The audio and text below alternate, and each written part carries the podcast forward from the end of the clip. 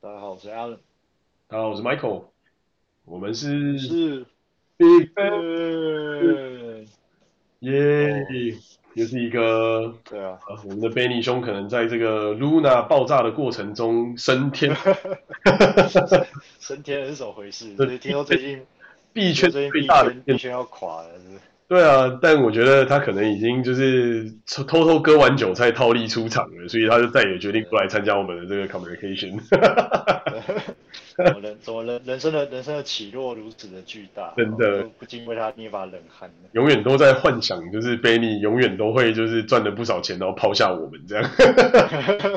是多没有安全感。这个这个这个抛这个这个究竟是赚太多钱的抛下，还是还是赔太多钱的跑路？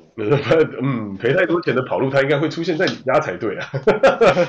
他应该说，Alan，拜托，就救助一下，因为你家就离他最近嘛，对不对？这蛮有道理的。哦，对啊，他总不能说要跑路了，然后还款了一堆钱，然后要跑来美国这边躲，那这个就是成本也太高了。对啊，那那也要看他有没有抵押物啊。如果说他现在有黄黄黄金的话，那那还好谈呢、啊。对，要不然要不然那个现在就算你要你要你要用比特币给我抵押，我也不走。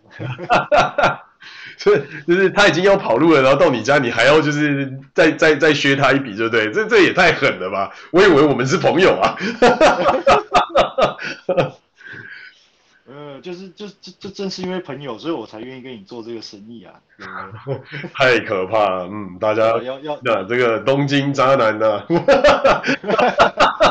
这跟渣不渣有什么关系？欸、这个渣有各种用法，对吧？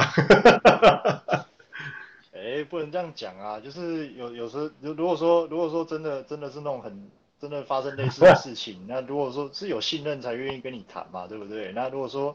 如果说哎、欸，我就。就都不认识或是不信任的话，那那我这个生意我是做都我都做都不做。对啊，就是一直一直说，就是至少他在跑路的时候，你没有把他就是撂出来，马上贴给这些雅库萨，然后从从雅库萨手上赚一笔，这样至少他也是 safe 的，就对。那那那那真的真的要看他欠多少。如果他欠欠的是那种会会在台面上或台面下被通缉的话，那这个那这个可能就有点严重。这个我觉得嗯应该不那么容易吧，嗯。真不知道，真的，对，但我觉得既然谈到雅库萨，就不得不谈论一些我觉得我们时常会在生活中看到这种什么啊日本黑帮啊，然后日本的这种什么大哥啊、霸道总裁啊之类的这种东西。哦，对，就是大家总是会对于日本有这种幻想嘛，就觉得好像。这边就是一个如梦似幻，然后每个每个呃男生都是霸道总裁，每个女生都是这种娇滴滴，然后小鸟依人的样子。但我想这中间应该是有不少的误会啊。哦，这这误会可大了，可大了。对，今天就是要来讨论一下这个大家时常进入的这个误区，就是日剧到底是不是真的？还有你们我们在动画或者日本电影上面看到的这种东西，到底是不是这么一回事？嗯，对啊，然后从这个雅库扎开始讲起好了。既然你们都在东京这个从最最五光十色，然后各种生活最丰富的一个地方，这个是不是真的在路上看到大赤龙刺凤人都是大哥？还是说真的路上有这么多赤龙刺凤的人，然后到处就在路上走？呃，第第一个就是说，你要说到处，这个是绝对绝对不至于的。因为因为日本日本的日本这个国家，它它其实超大部分人超乎你想象的保守。那你因为你提到你提到刺青这件事情，那我觉得可以稍微聊、嗯、稍微聊一下。嗯，就是说它保守的程度是，因为你知道刺青其实有分很多种。那有一些有一些可能真的就是呃刺好玩的，或者是他可能就是觉得这是一种呃行为艺术。那有些可能也不是刺很大片哦，像像我举例，呃，嗯、我之我之前就有我之前就有遇过，有一个中国大陆来的女生吧，那嗯，她身上是有一小块刺青的，但是她她对她说，她她那个小刺青对她来说就是有一种类似，其实有点类似，比方说我们小时候会贴在身上贴贴纸那种概念，我说的纹身贴纸的那种小小一一一块的那种。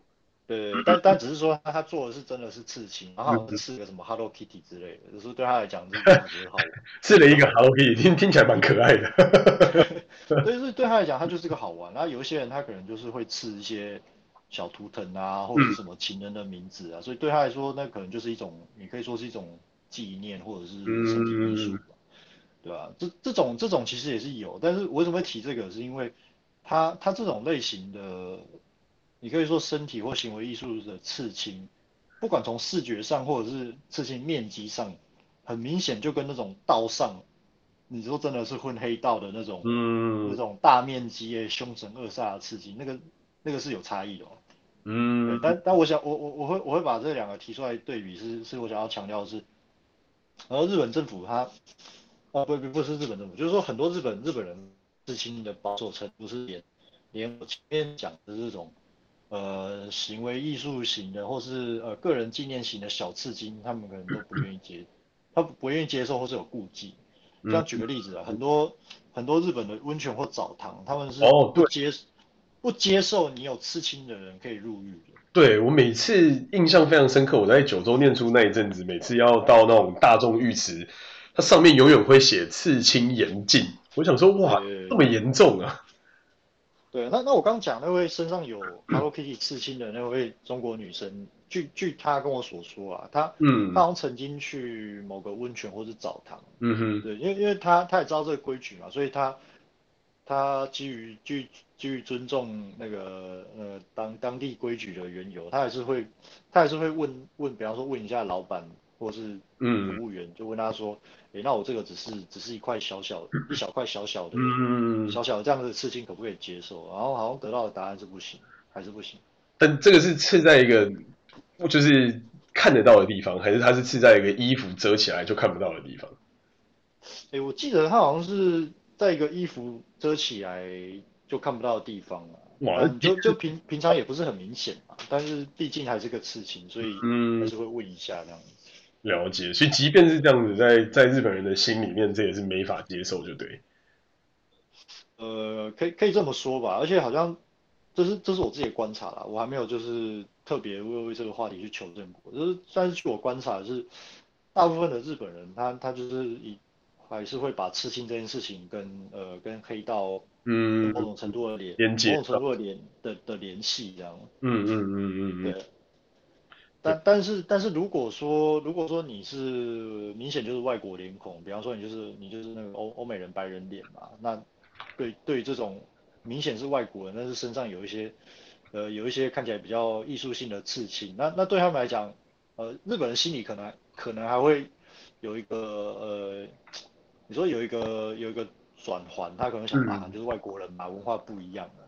嗯，所以所以当你今天是外国人的时候，这些入我又可以不用被欧背吗？还是说你今天就算是外国人，你一样是被这个东西限制，只是他就不这么 care 你？对我，但我说我说的我说的转心理印象上的转换，指的是说他们他们对于刺青跟黑道这件事情的理解。嗯，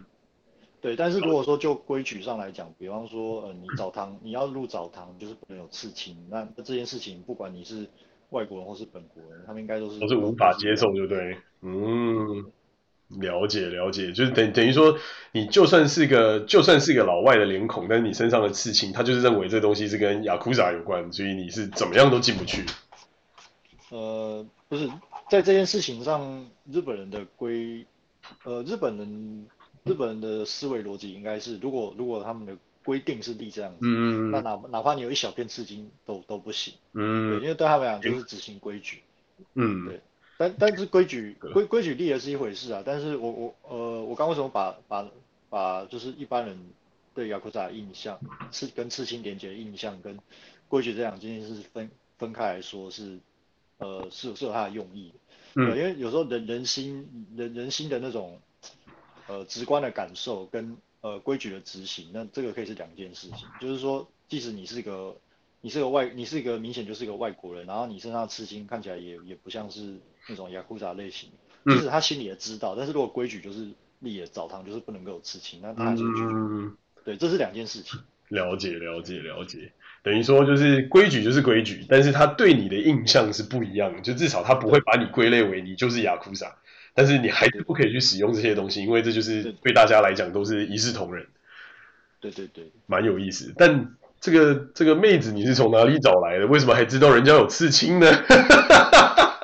那就是聊聊聊天的时候，就是有时候聊到类似的话题嘛。对啊。哦，原来这个是我们 Alan 哥的神妙撩妹招啊！嗯，学起来。没有没有没有没有。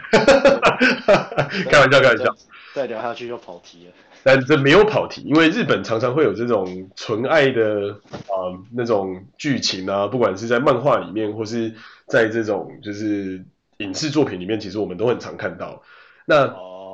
这是不是其实也是一个蛮常见的一种一种状况？就是说，今天你想你对跟一个女生可能有兴趣，或者说你可能跟一些就是异性开始在交往的过这个过程之中，你必须要获得对方的家庭的完全的认可，然后然后他们其实是非常保守的，会从你的言行举止，然后到你的用餐的礼仪，然后到就是是不是会有这种啊、使用使用敬语啊，使用一些。比较有礼貌的方法，然后只要做错一件事情，基本上你在对方的家庭里面的心理印象就直接扣分扣到底。就这种东西，传统在不管是台湾也好，或者说可能在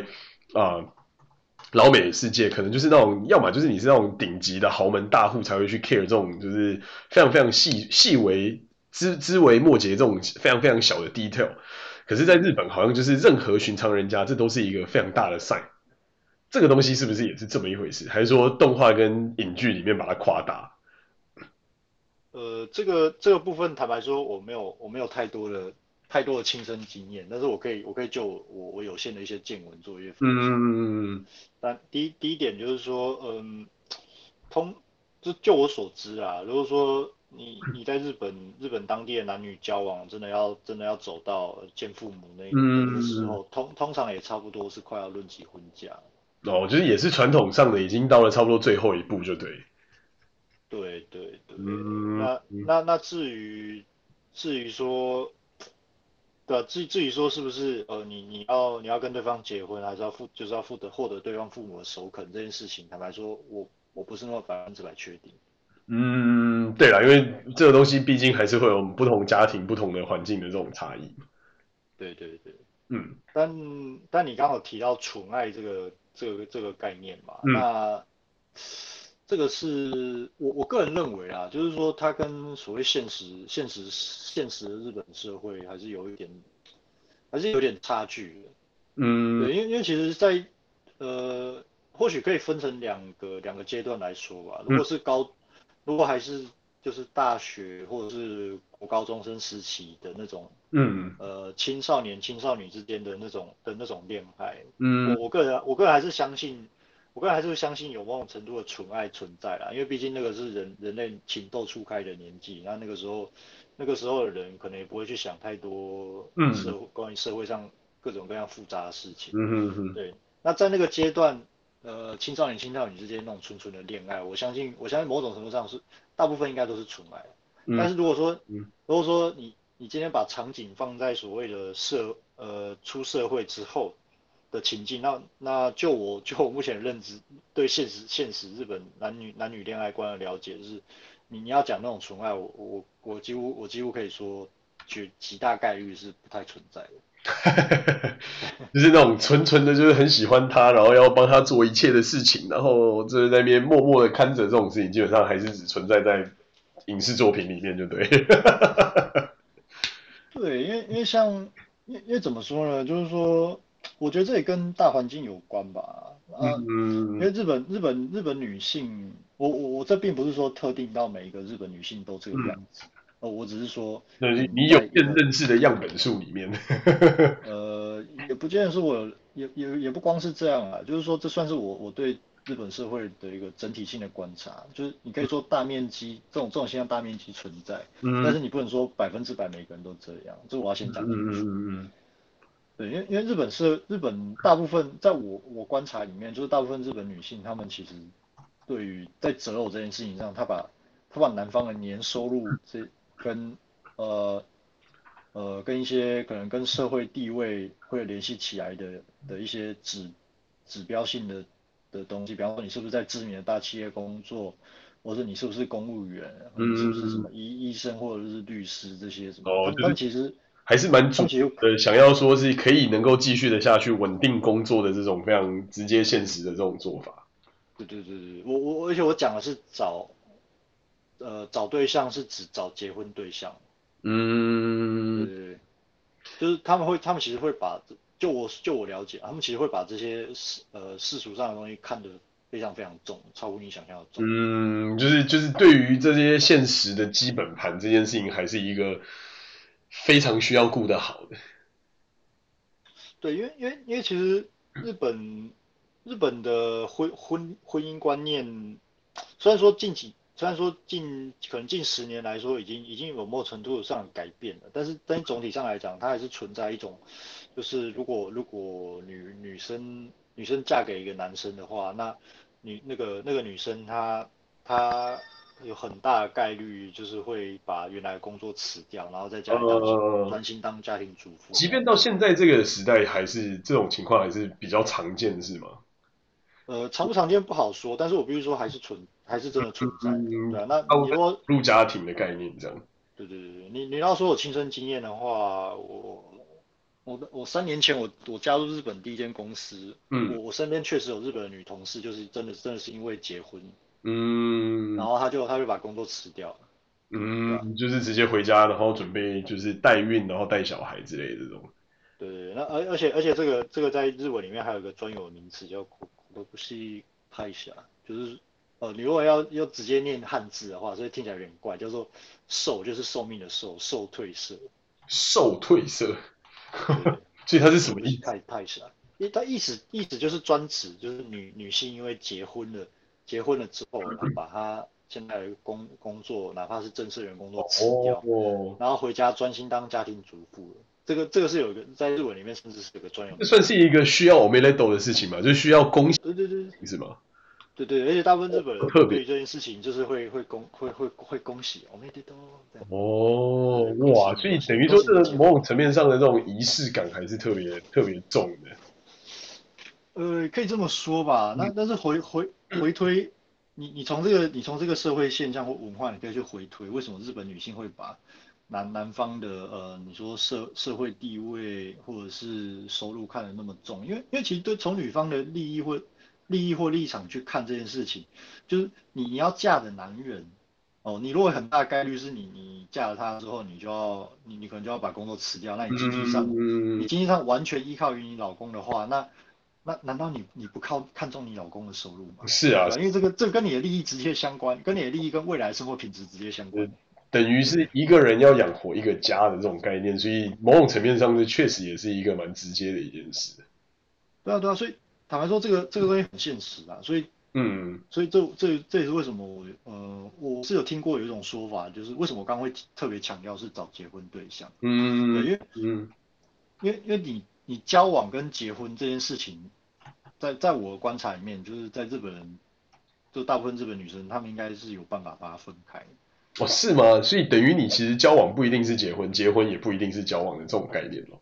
对对对对对，因为因为因为女生她她跟一个男生交往，很可能是因为哦，她真的很喜欢他。嗯嗯嗯嗯。对对，但是她很喜欢这个男生，不代表这个男生就是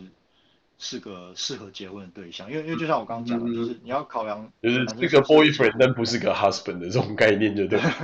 这这事情是绝是很有可能会发生的。嗯，就就是所以这可能有我我只是说有我只是说呃有有可能，但是现实上应该应该你要去打听的话，应该也是找得到类似的例子，就是说，嗯。呃可能某某某位女性她跟。她跟她男朋友交往了一段时间，嗯，然后可是后后来这个女女生她她结婚对象却不是她长期交往的这个男生，嗯，这就跟我们很常看到有些日剧里面这种场合是蛮像的嘛，就是哦，她可能青青年的时期爱的都是这个这个男性，可是这个男性可能不管是各方面条件啊，或是可能一些有的没的这种物理性的硬条件没有办法符合，就是这个女性在成家之后的需求，然后到最后他们还是只能含泪的 say goodbye 的这种概念。嗯，对啊，类类似类似这种概念吧。嗯，对啊，就是结婚跟交往某种程度上可以分开，但你要说，但你要说就是因为交往很久真的很喜欢，那真的纯粹因为爱纯粹因为爱情而呃走入走入婚姻，然后两虽然说可能男方的条件不呃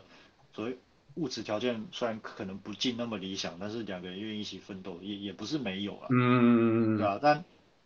但是就就我对日本日本社会了解是呃这种纯爱的 case 可能比例上不会不太会是占主。嗯，对啊，因为我看到的可能可能是因为我们公司是美商，然后会来美商的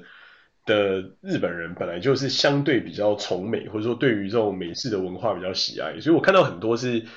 他会他会走入家庭，可是走入家庭之后可能生完小孩，然后小孩大了之后他还是会回到职场，因为他希望能够建立起他自己的一份。就是他会比较属于那种，就是所谓新新时代女性的这种概念，就是他他觉得他不需要依赖于这个家，而是他也可以为这个家提供一些额外的经，不管是经济上的帮帮助，或是他自己本人的社交圈子。因为我有很多很好的日本朋友，他们就是这样，就是哦、呃，他们知道生小孩的时候都一定会就是离职一段时间，可是生完小孩之后还是会再回来。那不一定是说她老公赚的钱不够他们生活，但是很多时候他们是可能觉得她想要有这种。就是在职场里面也能够做事，然后在家里面也能够贡献一个家的这种感觉。嗯，所以我就觉得这个这个这个倒是蛮有意思的，就是其实就是在日本这种传统文化的影响其实还是蛮多的，就是绝大多数人还是都是有兴趣，可能就是走走入家庭就一一直在家庭中，可是也是有一部分人他会希望就是再反过来，可能再去找到一些他在社会上的生活重心的这种感觉。嗯。对啊，了解，因为因为其实其实你如果要，我我觉我觉得可以提供另外一个切入点啊，嗯，就是说，我呃很多影视作品或艺术作品，它它为什么会描绘成把很多故事描绘成那个样子？嗯、那你你反过来想，会不会是因为其实它现就是他想要描绘，就是带给观众的一些。感受或者体验，其实就是他们现实中很难找到，或是或是嗯，对啊，存在的东西，就是类似纯爱的这种概念，或者说一些抛开社会的枷锁，然后去追追寻一些真正内心里面的事情的这种，这个确实是不容易啊。我觉得以以以一个有已经已经在一个这样的社会框架之下，然后要能够做到这样的事情，确实我觉得是有难度。对啊，而而而且其实还还是有一些还是有一些现象可以去可以去佐证。呃，佐证我刚刚讲的，就是现现实世界中日本人，尤其是日本女性，她对于，呃，她对于找对象这件事，就是她找对象的年收或年收，其实就是在业程度超乎你的想象。就是？其实很多很很多日有很多，我不知道你有没有注意到，就是，呃，其实会有很多日剧或者是一些哪或者是哪怕一些动动漫作品，嗯，里面是有些虚拟的人物，然后。我觉我觉得日本人就，我觉得日本人就是他们他们就发挥了他们这种就是做研究追根追根结追根结底要把它查清楚的这种精神，他们甚至会去从呃比方说日剧那种月薪娇妻，我随便举个为例子，他们就会去他们就会去推，就是从很多剧里面安排和细节，包括什么这个主人公从什么大学毕业，然后还有他们他现在做这个什么工程师的工作，但从他的工作内容还有他公司目前的。呃，就是各方面观察起来营运状况，然后这个人的年收入大概是多少钱？就是他们会从很多，就是从各个角度细节里面，就是分的非常非常详细，就对。呃，比方说哦，主人公大概多少呃多多少年的工作经验，然后他有有有哪一些专业证照，然后什么大学毕业，工作经验几年，叭叭叭，去去推算说，哎，根根据目前。然后还哦，还有他住的住的是什么房子？然后他他住的房子的地段，就是这些全部全部你想得到想得到，就是可以观察到细节，全部考虑进去，然后去去做一个精确的推算，就是说这个人年收入大概是多少？哇塞，这个真的是很很 detail 啊，就是要算到就是几乎你想得到的，就是所有一个未来未来的所有的细节都在里面。对对对对对对。嗯，所以影视作品里面其实某种层面上也是蛮真实的，就是把这个东西真实的映照上映照下来。对啊，你也可以这么说啊。然后，然后有一些，然后我觉得就是有点走火入魔，就是有一些有一些动漫动漫作品里面的人物，如果如果说他的那个动漫是他描写的现环境，嗯。嗯的那个环境是呃比较贴，相对相对比较就是在现现实生活中有对照组的，比方说什么乌乌龙派出所两金干级啊，嗯，对吧？就是他他作为警察，他有他的他有他的职职级嘛，还有那个服务年资什么，对他通过这些细节，还是可以去推算出这个人物他的 他年薪多少钱呢？就是说这些这些角色在这个真实世界上的年薪，然后真实世界上的的收入，然后他能够有什么样的这个范围，好像也是，因为乌龙派出所里面好像也曾经有就是两金去相亲还是什么之类的这种桥段嘛。然后对方对于他的打量就是说，嗯，这不过就是个什么巡佐还是什么东西的这么低级的警察，怎么可能有办法就是给给他他想要的生活呢？等等等，怎么可以给我女儿？可是怎么怎么有办法给我女儿幸福呢？对对对对对对对，哇！所以这个这个其实某种层面上的用一个好好玩的方式来就是来来来叙述这一切，但实际上可能是一个非常。现实而而残酷的一个过程呢？对对啊，所以我会提这个例子，就是就是想要某种程度上会想要佐证，就是说，就是就是他们，就就你换个角度想嘛，为就是明明它只是个，比方说只是个动画，或者为什么他们要，嗯、为什么他们呃，或者是那个日剧里面。的人物，因为其实都是虚构的啊。为什么？对对。为什么你会对于这这件事情，就是有一些东西，你会这么执着去想要知道？就它背后是反映了什么？我觉得可以，我觉得值得大家去，就是深一深深一步去思考。确实是，确实是。哇，我觉得这个这个确实是一个蛮有趣的一个点啊，就是很多现实中的东西，它用了一个比较诙谐的方法来来传递，但是实际上。某种层面上还是告诉你，嗯，你要在这个框架生活下去，你就是必须得照着这个框架游戏规则的这种概念。对啊，就像比方说，甚至甚至，这大部分大部分的影，大部分的那个呃的的动漫作品，应该应应该你如果认真去找，应该都有办法找到，就是会有这个人、嗯、类似的这种，对啊，曾经详细算过，就是这些人物他到底年收多少。像比方说柯南里面毛利小五郎也被人家算过。哦，对对对对对，就像也有人算过那个。小叮当他呃大雄他爸的收入嘛，他不是什么万年课长嘛，就跟那个蜡笔小新他爸某种层面上是蛮接近的这种概念。对啊，还还有还有那个那个什么，哎，对，蜡笔小新他他他老爸广广志，还有就是大雄他大雄他老爸，然后最后还被挖。还还有人去精算出，其实大雄大雄他们家那个一户建其实超乎你想象的值钱。哦，对啊，对，他那个还有地，然后又有房子，这个也是蛮惊人的，还是题外话。但是在东京都，然后走路几分钟就可以到车站，哇，然后那么大的一户建，真是不简单的。对，哇，所以其实某种层面上就是蛮有意思啊，就是说在影视作品里面看到的这种东西，其实还是有，就是还是有这个可能性的存在，就是不管。刚才讲的这种啊，大家想要的纯爱，或者说现实上对大家对于情感方面的这种现实，这真的是嗯嗯比较比较直接一点。那一开始我们讲了雅库萨嘛，然后后来讲了这个爱情的故事。那接下来呢，我觉得是一个比较反映现实吗？又或者是反映一个日本人内心的状态嘛？就是日本很多的影视作品都是架构在一个崩坏的世界，或是一个一个。类似那种乌托邦，但是又有点反乌托邦的那种场景。然后在这个过程里面的男主角永远都会是来自一个非常奇怪的那种，不管是底层世界也好，或者是一个相对就是就是一个相对剥夺感的这个世界。这个这个回回推过来是是日本的这个场景真的这么的令人感到窒息吗？还是说这是在影视作品中就是过分夸大的一种艺术表现？就是这真的有这么多人，就是每成天住在网咖里，然后真的有这么多人是啃老族，然后永远都不想要离开家，还是说其实市场上的机会、就业机会或各方面机会是很多，只是这是一个小部分的缩影。嗯，我想一下哦，怎么样去切入回答你这个问题？嗯，就是说，因为你刚好提到，呃，这样讲好了，就是说，因为你刚好提到，就是一种相对压抑感，或者是相对剥夺感。嗯，对，那那从从这个我我若从这个角度去切入的话，其实我我我觉得某种程度上可以对应对应到，呃，日本日本现实社会其实它有很，这这是我这是我自己观察的看法啦，嗯其他人可以不同意那样子，但是我自己的观察是日本的社会其实它有。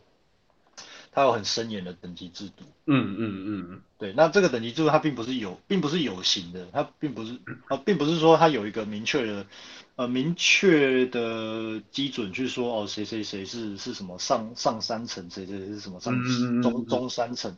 或者是说或者是说会像印度种姓制度那样子，就是说你根据你的出生，就是说哦你。还是还有就是你的姓氏会去分说你你到底是什么种姓，嗯，对，也不不，他不是说不是说完全这么明确，但、嗯、但但日本，呃日日本日本社会他会去根据，比方说你的，呃，就刚刚刚有提到嘛，比方说你的年收，还有你工作的公司，嗯、你你毕业的你毕业的学校，然后甚至、嗯、甚至你你你住你你住的地方。嗯，就是你是什么哪个区？你是练马区？你是港区之类的这种？对对对，就是你你的你的出你的出生地。然后如果说、嗯、呃如果说你的姓氏你的姓氏比较特别，比方说一看就知道是，一看是知道是，比方说呃贵贵贵族姓之类的，就是说因为这个姓因为这个姓氏很明显就是只有我随便举例啊，如果如果你姓织田的话，那你应该你应该祖上真的是织田家。对，如果如果你不是、嗯、不是像那种。嗯 对，如果你不是像像像像我这种就是中途规划，然后我自己可以随便选随便选姓氏的外国人，哇，那你是不是应该把你的姓氏改成什么织织织田织田艾伦之类的 这种？那我觉得这个我觉得这就太腐烂了。对啦，但但所以说这种东西其实实际上还是确切存在的一个一个一个概念，就对，就是说虽然没有那么明显。但是，但是这个社会阶级的这个状况，可能还是某种层面上的存在。然后，对于日本人来说，也算是一个深刻的影响，就对。对，就就就是说，日本人他其实是会透过我刚刚讲的，就是各各式各样的标签，对对对对，然后去去，就是他表面上不讲，但是他会去他会去打量你，然后去有点类似去给你做一个做一个分分门别类吧，嗯、对吧？然后然后根据根据他对你的分类跟定位，那他那他跟你跟你跟你往来的那个。呃的的的那个态度也可能会有差异，那嗯，理解。对啊，所以在影视里面，他们常常会有这种什么，就是啊街街头仔翻身的这种概念，其实在现实生活中，其实老实讲，应该算是可能性相对比较低，所以它才变成了影视作品这样。对你你你大致上可以这样理解啊，而且尤其在在他们所谓传统日常里面，那个那个上。前辈后辈啊，上级下级的这个制度又非常的严明，这样。嗯，对，因为这个我就想到之前人家讨论的，我觉得蛮有趣。他们就想说，你们其实小时候看过这些影视作品，某种层面上都是在叙述人生胜利组的故事啊。然后 他就继续往下叙述，他就说，柯南，柯南他爸跟他妈在海外有超多。爆干多游艇，然后又有什么各种 property，他从小就会开飞机，然后又会又会有什么有的没的东西，然后他的邻居是个 P 是个神神经病的博士，然后时不时就用一些有的没的科技，然后做一些玩具给他，然后他们又住在东京都，就是有这么大的房子，然后又有各式各样的交通工具可以让他熟熟练，然后他们就说这个。不是人生胜利组，谁才是人生胜利？这个就认就是认真的了。对，我就觉得这个，嗯，这好像真的是蛮认真的。然后再再从另外一个角度来看，就是蜡笔小新虽然就是个流鼻涕，然后爱爱爱看奶，然后变态变态的一个屁小孩，可是他老爸也是一个就是课长级的人物，然后可以很轻松的就撑起他们全家，然后也是住在一个就是。不错的一个中中上的豪宅里面，就是以他说以日本人的那个 size 也算是蛮惊人，然后再对比到大雄他们家，就是大雄虽然这么废，但是他爸也是一个就是社长以上的人物，然后能够就是长期在一个在一个公司里面就是有这样的地位，然后又能够就是在在那边就是有这些各种地产，然后有这些东西，所以才显得就是这些各式各样的这些角色们都其实不是这么的在意他们的人生到底是不是有这些问题。我就觉得，嗯，你好像还真有，嗯、真有这么一番道理。对，因为因为其实在，在其实，在日商的体系里面，课长其实算不小。嗯，对，因为因为不同不同文不同国家文化下的那个公公司职级体系可能差很多。因为像比方说，我我知道外商金融业很多动不动就挂什么副总还是什么鬼的，但但其实上你，嗯、但其实你手下你根本没有管半个人。对啊，对啊，对，对啊，那但。但日本日本的课长是传统日商里面的课长是不一样的，就是他他他是很他是有有很大的那个人事和那个呃预算的支配权。对啊，他他如他如果要对应到一般一般华人企业里面的编制的话，至我我认为啊，至少至少也算是呃至少也算是个部部长之类的人物。嗯，对吧？他下面可能有他下面可能好几个。好几个 team，然后不同的 team 有不同的预算跟人事人事分配权，然后他抓的他抓的可能是一个呃可能是一个事业的，他可能要抓的是一个事业的方向，有一个事业群的那种群主之类的这种角色，对啊对啊，嗯。对啊对啊，有有点类似事业，有可能可能已经很接近事业群的那种概念了，所以所以其实。哦，而且在这种森严的等级制度下，你你要升到这个位置，其实真的真的很真的很不容易啊。就是也要刚好位置有缺，然后上面也愿意提拔你，然后然后对对，大大部分可能会大部分这个位置可能会落在，比方说那种，因为因为日商它日商它很多很多都是很多的骨骨骨干干部都是你可能大学一毕业你就进来，然后被公司培训培训制、嗯嗯、呃呃，就是经过公司的培训和。看好多年的工作经验的熏陶，就是甚至可能一辈子你就待在这个企业那样，嗯、然后你熬得够，你你熬得够久，然后表现又不错，然后有得到上面的赏识，刚好那个位置都空出来，嗯、也许你这样一步，你这样一阶一阶的升，也也许有机会升上去，但是这也不能保证啊，因为如果说如果说就是有，如果说就是有老人卡在那个位置，然后他对啊，他不走你就永远上不去嘛。对啊，他就是他位置不不空出来，那那就算你表现再好，你也只能在在他下面帮他打工啊。对啊，这种情况也不是，嗯、也也也也不能说不常见啊。对啊，确实是，确实是这么说，蛮有蛮有道理。对然后再从另外一个角度来看，你刚才讲到就是姓氏的重要性这件事情，我觉得这其实也蛮有趣。就像前阵子很有很很红的那个《鬼灭之刃》嘛，就是在在。各各各个各个族群里面都得到了非常大的回响。其实回头想，他之所以会就是那个男主角之所以会是在这个角色之上，也是因为他的家族继承了这个神奇的能力，然后还有这个火之火之呼吸跟火舞的这个这个过往。嗯，所以某种层面上，他其实也是有了特殊的定位的角色而出生，然后再重新开始他的人生历练的这个角度。所以。某种层面上还是在一个框架，就是他他一开始就就有了一个不错的设定，只是他可能刚开始初出茅庐，还没有这个能力，然后一一步一步再把这个能力捡回来，然后去匹配他的真实的能力的这种这种这种水平吧，我觉得。对对对对对，因为因为其实其实你刚刚你刚刚提到那个作品的例子，我觉得很好。那那我所以顺便提醒提醒一下大家，就是很很多日本的影视作品，虽然说他他描写了很多剧情。或是一些人物的表现，也也许跟日本现实社会是有差异的，但是毕竟它作为日本的动漫，嗯，它还是带有，它还是会带有一些日本，呃，日本你可以说文化的刻板印象或是偏见在里面，嗯，所以我首先举个例子，就像你刚刚讲的提到，呃，男主角炭治郎的出身其实也不凡嘛，对，对不对？对啊，对啊，是啊，对对，所以所以其其实从这一点，我想强调就是说，这个这个其实某种程度上反映了，反映了，呃，日本人他其实。呃，意识深处骨子里根本就是很注重出身这个这件事情。对啊，就是对于你是封建的体系的哪一个层，啊、大家还是非常的重视。对，而而且而且你你仔细就是这这个这个东西，你真的是细思极恐。因为你如果去看其他日本的动动漫作品，你你会发现类类似的概念根本是无处不在。我像我随便我随便举个例子，像像火影忍者也够红了嘛，嗯，那里面。里面几个几个比较红的呃比较红的主角，像呃比方说宇智波佐助啊，嗯、或者是漩或者是漩涡鸣人啊。那宇智波佐助他他一开始就出身名门嘛，因为因为宇宇智波一族他就是有那个显灵的能力、啊、第十几代的火火影啊，对啊，对啊对啊。然后然后然后鸣人他虽然一开始一开始他设定是一个是一个就是就是出身底就是好像野孩子嘛，就是没有出生的小屁孩那样。嗯、可是他描写到最后，因为他作为主角，然后到最后竟然。竟然给了他一个那个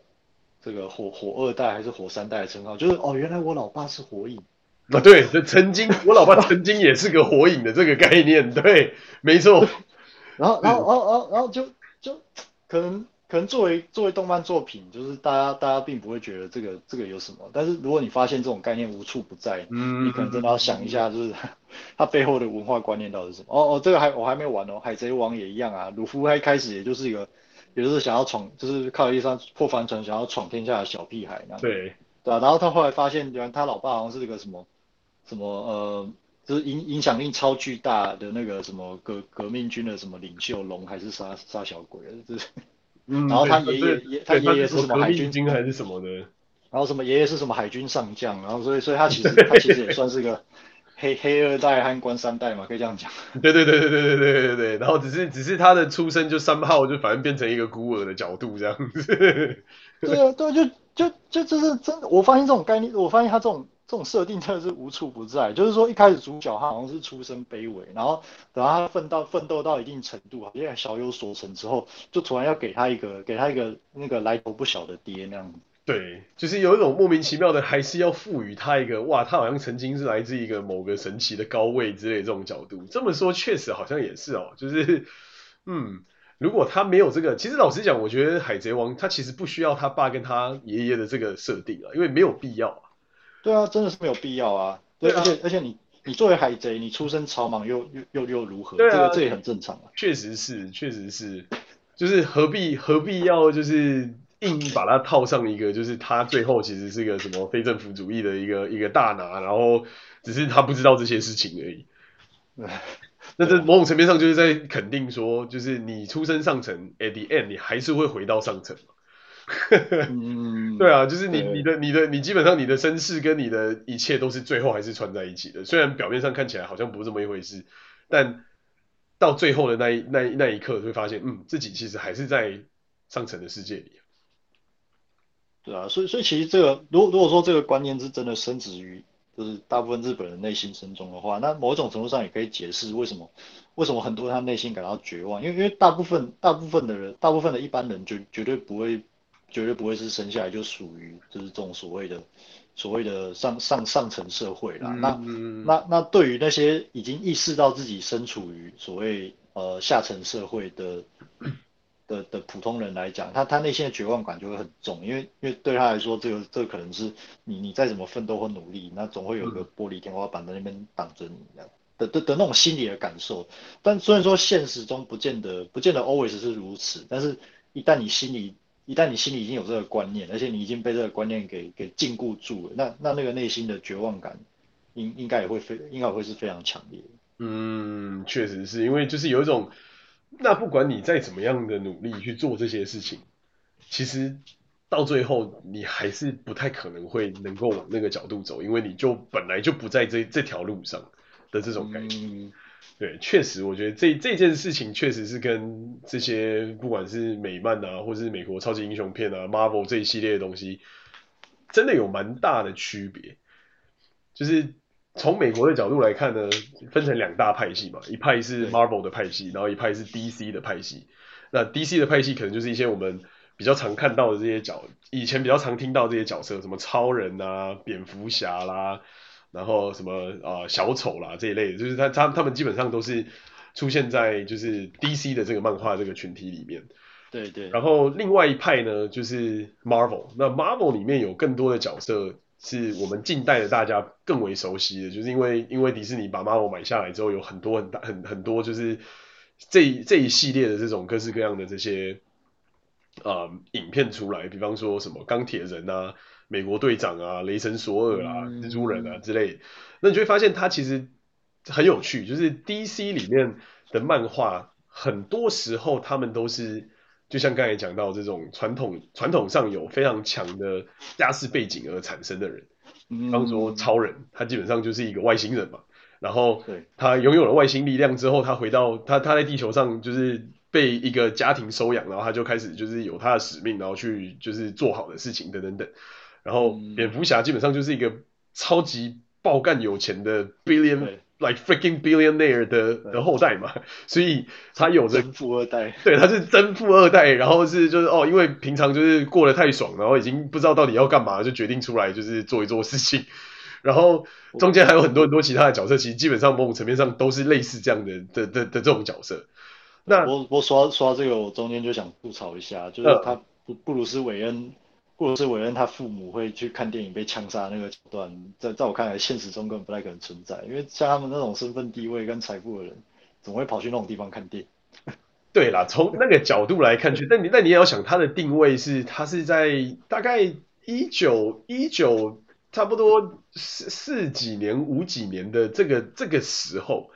所以那个时间点，其实老实说，就是你也没有什么真的那种什么家庭影院，或是那种真的在家里面的那种概念。那当然，就你说他已经有这种身份地位，他没有包场这件事情确实是不合理。但但就是说，他也不是像现在一样说哦，就是有钱人一定就是在自己家里面开家庭影院啊，我哪跟你出去看什么电影，我就直接买版权到家里放就好了。对，而且他去那种地方也没有带保镖，就是以以他那种就是就是夸张的资产规模的人来讲，就是去那种地方没有带保镖也是很奇怪。确实是不合理，但是他中间他后来的几个版本，他确实是有把它圆回来，就变成是。就是哦，因为他是一个，他爸妈本身就是一个不是很喜欢用佣人的角色，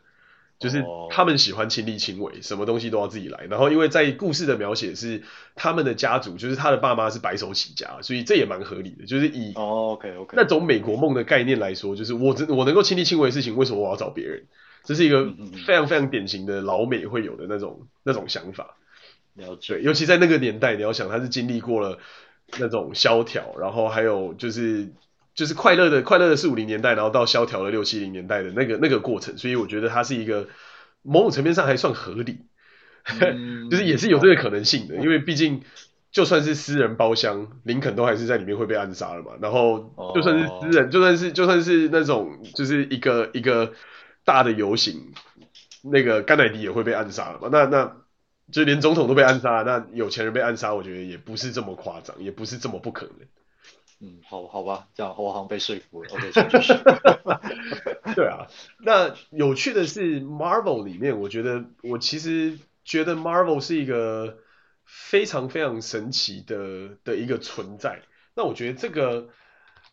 这个这个这个这就它一系列的它一系列的这些电影会存在，然后再加上它一系列的这些内容的的过程，也跟他这个主画者有非常非常大的关系。就我其实非常非常佩服 Stanley 这个人，就是因为他从小就是个被霸凌的人，然后他也不是一个什么真的那种大拿或是什么一个呃非常不可思议的有钱人家。他虽然是个犹太人没有错，但是他从小出生其实是非常困顿的。那也就是因为这样，所以他所有的时间几乎都是花在想象力跟就是想象这一切。对，所以他其实花了很多，就是他找到了他找到的这些故事里面，其实为什么现在跟现在人有这么大的连接？我觉得很大的原因就是因为他的生活历程其实跟现代人生活历程非常像。对，就是他也是家里没有办法买食物，他家里不够有钱，然后又遇到经济崩盘，然后他又他又没有办法就是。去念书，或者是去真的去做一些那种所谓的这这个上流社会要做的事情，也就也就因为这样，所以他就开始写各种小故事，然后开始写，开始画各种漫画，然后开始在这个过程之中找到他自己想要的生活。因为他自己有后来有出来讲嘛，就是很多故事其实就是因为他自己被霸凌，所以他才觉得理想中的英雄应该是要这样的这种概念，所以所以就让他的那种连结又变得更强。那你看里面其实。真的出身非常非常非凡的人，也也就只有我们比较听的听得到，也就只有大概钢钢铁人一半，对，也就只有钢铁人大概是最屌的。然后除了钢铁人之外，可能就是那个那个瓦干达 Forever 的那个黑豹。我 说，对，Marvel 第一土豪。对 对对，这超土豪，就拥有整个非洲大陆上面的所有一切，然后瓦干达就是里面一个被保护的最好的地方。然后可能再来就是索尔，因为他是神嘛，然后又是来自就是奥丁最上面的那个那个那个权权力的核心。那除了他们以外，其实其他人，比方说会变成浩克的那个那个博士，他是一个靠自己苦读上来的 PhD，然后莫名其妙研究了这些奇怪物质之后，自己自己被污染了，然后才变成浩克。然后，嗯、然后蜘蜘蛛人就是一个就是辍学的屁孩，然后活在住在住在自己的就是叔叔阿姨家，然后其他还有就是其他的这些角色，其实老实说都不是像美国队长也是一个被霸凌，霸凌到最后被选为就是测试的角色，然后才决定去就是从军，然后才决定开始就是这这个这个真正的这种英雄事迹。所以，嗯，它里面其实我觉得很有趣的地方是，它这描绘了非常非常多。那种小人物的 struggle，然后与跟他怎么样开始在这个过程之中慢慢慢慢找到真真我，然后还有我觉得在新的就是迪士尼的渲染下面的这一系列的，就是电影，比方说像钢铁人，虽然你说他是出身豪奢，但是他在这中间遇到的各种矛盾，然后他对于自身的能力的排，从一开始的就是。自傲自负，然后到开始排斥自我，嗯、然后到最后决定自我牺牲来完来成全大家的这种概念，甚至到最后 Thanos 出来的那一段，我觉得其实他其实某种层面上就是就是完全叙述了现代人类的概念嘛。讲难听一点，他其实有错吗？老实说，他没有错啊。他弹指干掉这世界上一半的人，其实老实讲，这个世界 maybe 真的变得更好。而且他还是用了一个去几率化的角色，就是我不管你是哪一个阶层，反正我弹指你就是表，你就是不见。对，就完全完全是随机的。对，就完全是随机的。对，他并不会因为你是英雄，或是你是超级有钱人，或是你是什么而去做任何改变。所以从这个角度去反推回来一些。他想要叙述的世界观，跟他认为的英雄应该要做到的事情，其实蛮有意思。就是那种对于世界的想象，那种就是白手起家，自己能够做一切，但是到最后要带领一个大局的这种 struggle，其实我觉得是非常非常有意思的一个一个一个过程。对，对啊，就跟日本的漫画里面的那种细腻，我觉得又稍微不太一样。嗯，其实其实我我我我完全同意你讲的那些。讲的那些观察或者是影类似影评吧，嗯、对吧？因为 Marvel 很多人他会觉得，嗯、很多人会觉得说它是一个，它是一个爽片，就是英雄英雄电影打打杀杀的。嗯、但但其实不尽然，就是你如果仔细去仔细去品尝它的它的剧情，尤其它里面人物的一些心、啊、心路历程的变化，其实你会发现里面还是还是有很多还是有很多智慧存在的。因为像你刚刚讲的那个、嗯、那个钢铁人他，他他从他从出生到死亡的这个这个历程，对吧？他其实某种程度上就代表了一种，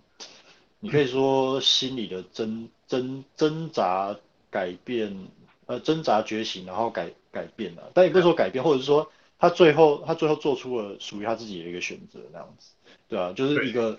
一个一开始看起来就是很很 jerk，就是自私自利，然后出身出身出身豪奢的豪奢的人，可是最后经历一些心路历程，他他最后做出的决定是。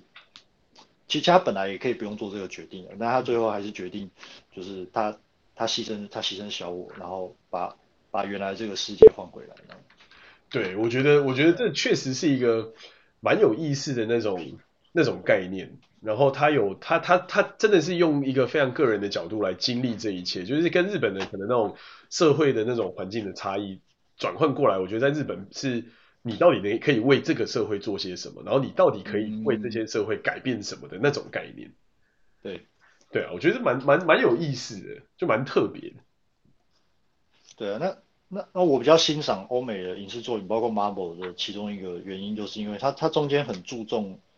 嗯、呃，就是它很多剧情的描述里面，它是很注重。它的侧重点很多是在于这个人物的成成长和心路历程。对对对对，对。那那出出生其实反而不是那么重要啊，就是说，呃，出生就因为就像讲，Marvel 里面人物出呃出身豪奢的也有，但是出身卑微的也有，但是这并并不影响，这这个都不影响，就是他作为一个作为一个个体，作为一个独一无二的超级英雄，嗯，那的那种散发出独自己属于只属于自己的那个独一无二的光芒，嗯，并不影响这一点。对啊，就是我觉得这确实是一个不太一样的地方。当然不能说日本就没有好作品，日本其实我觉得好作品也非常非常多，甚至交互影响了美国的作品也不少。但是我觉得侧重的点确实是不太一样，就是那种群体主义在日本上也更明显一些。然后个人英雄，我觉得日本一样有，但就不像美国的个人英雄更着重的是在他的心路成长的历程，而不是他完成了什么的这种角度。对对对。对，我觉得某种层面上是不太一样。那我觉得更有更有意思的其实是其实是 X 战警。其实我觉得 X 战警后面拍的那几集，我真的是觉得精彩到一个不行。就是它其实中间的很多冲突，因为 X 战警也是 Marvel 里面一个很经典的 IP 嘛。那对我觉得最特别最特别就是他讲年轻的时候的万磁王跟年轻的时候的 X 教授的对这个过程，就是。年同样的，X 教授是来自一个非常有钱人的家庭，所以他就算有这些特异能力，就算有这些超能力，他一样会是被捧在手心上。然后他有超大的豪宅，然后有一堆佣人，然后有就是极其豪车的 everything。哦，那那不只是豪宅啊，他们家是有城堡的。对，他们家是，对，他们家是城堡。对，就是他后来变成了他们的那个 那个教他教教那些各式各样的呃。变种人的那个学校嘛，就是用他家的城堡，还有专专属专属的那个地窖训练场，对对对对对对对，然后还有还有战斗机，然后还有什么有的没的东西，就是那那也是一个非常扯的一个概念。好，但是相反的，万磁王是来自俄罗斯的一个非常惨的家庭，所以他当时的那个描绘是。因为他是被实验出来的实验品，然后他被剥夺了爸妈，他既没有爸妈，也没有一切，以至于他到后来的生活历程里面，嗯，X 博士认为万就是这个这个世界上的变种人应该是要跟人类可以和平共处，然后可以共存共荣。嗯，可是相反的，就是万磁王他的想法是，既然人类容不下变种人，那变种人就要变成超强的变种人，然后灭掉人类。的这种角度，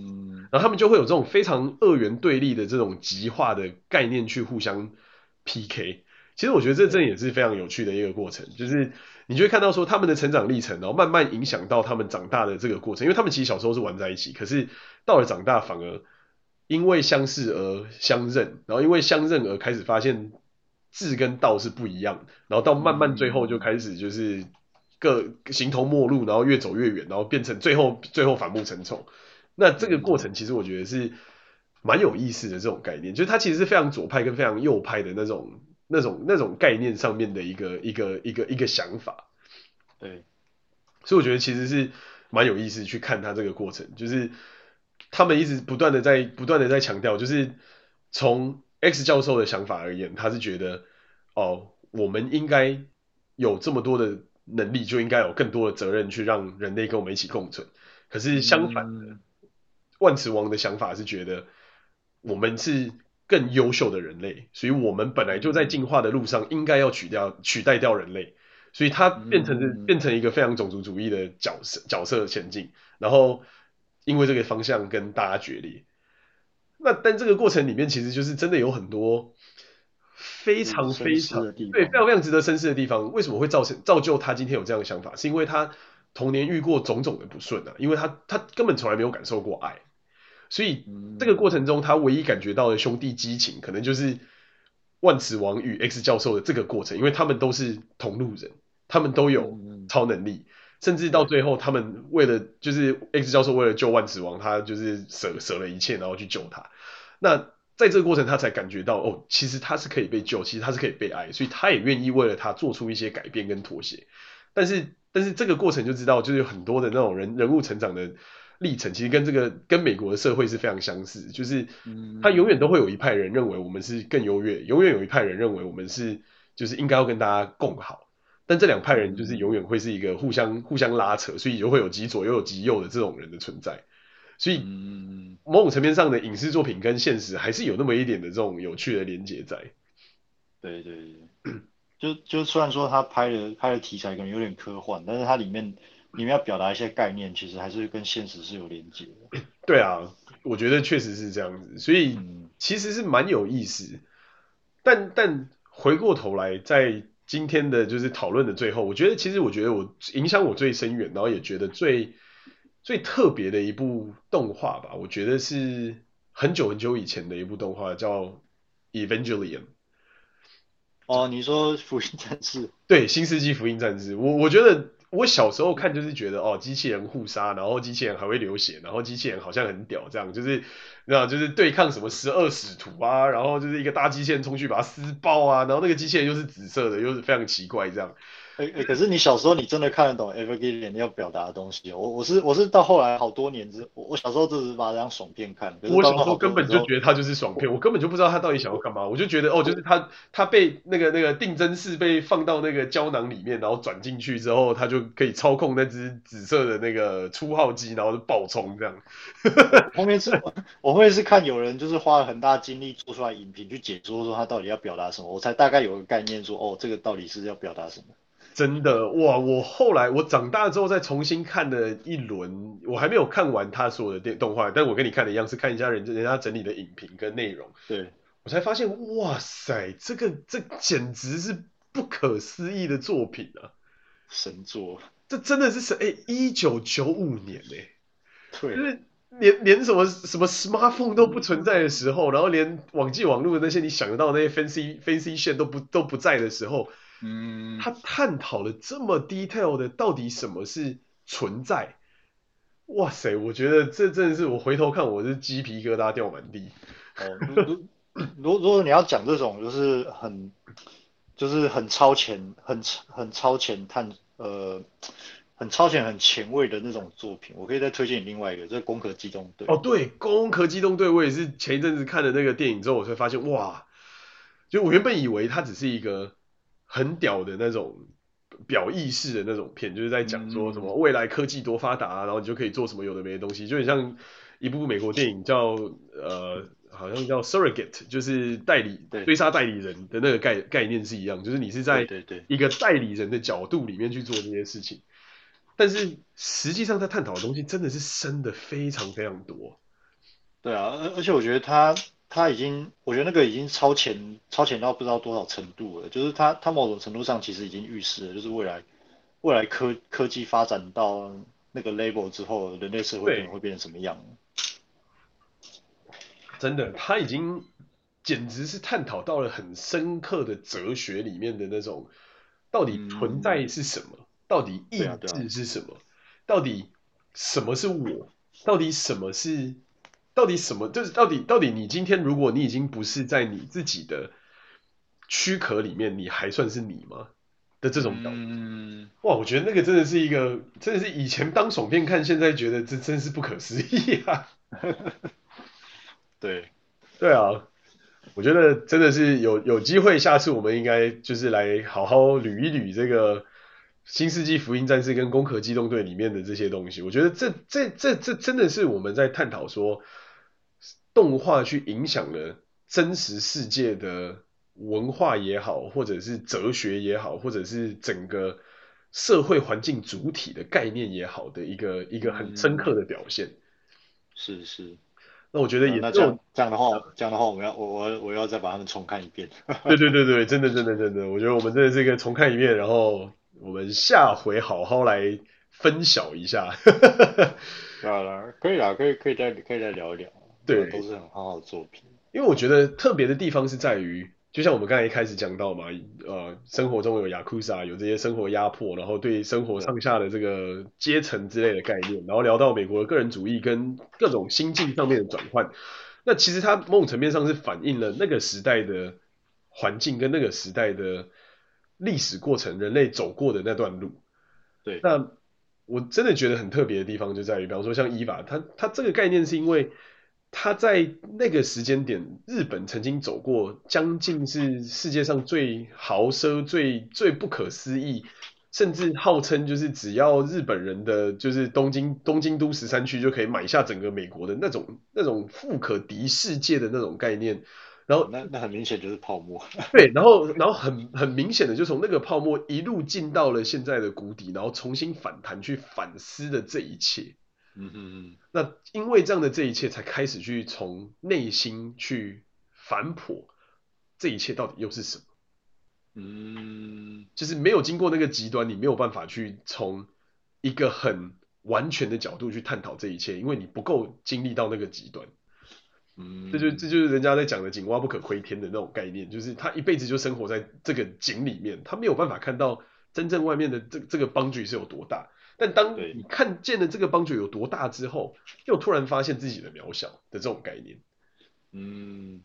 哎，不过话说回来，那那些作品是不是刚好在日本经济比较好的那段时期拍的？诶，我我有点忘记他制作时间。一九九五年，我觉得应该是已经就是泡沫经济后。哦，已经爆了，已经爆了。对啊，应该是已经爆了。所以我觉得，因为已经爆了，他才有办法去描绘出一个这么完整的作品。嗯、就是今天他这个东西出来，是已经在我们都已经经过了这一切，然后重新反思、重新看，然后才看得到哦，原来就是这么一回事。对。这就有点像是为什么我刚才讨论到了就是 Marvel 嘛，因为 Stanley 真的亲身体验过这种被排挤、被讨厌，所以他才能够这么完整的去描绘出就是哦，真的在这个世界上遇到这些人的状况到底是什么，然后变成一个很优秀的影视的故事。嗯，对啊，好吧，所以我们这个东西就等待下回分晓，但也就是感谢大家今天的时间，我们今天也讨论了蛮多有的没的东西。之后我们可以再往下 drill down，就是看看还有哪些影剧里面的作品可能现实上面是真是假。这个东西我觉得我们还有不少问题可以继续讨论。好，那我们今天就到这边搞一个段落啦，谢谢大家。谢谢大家，OK。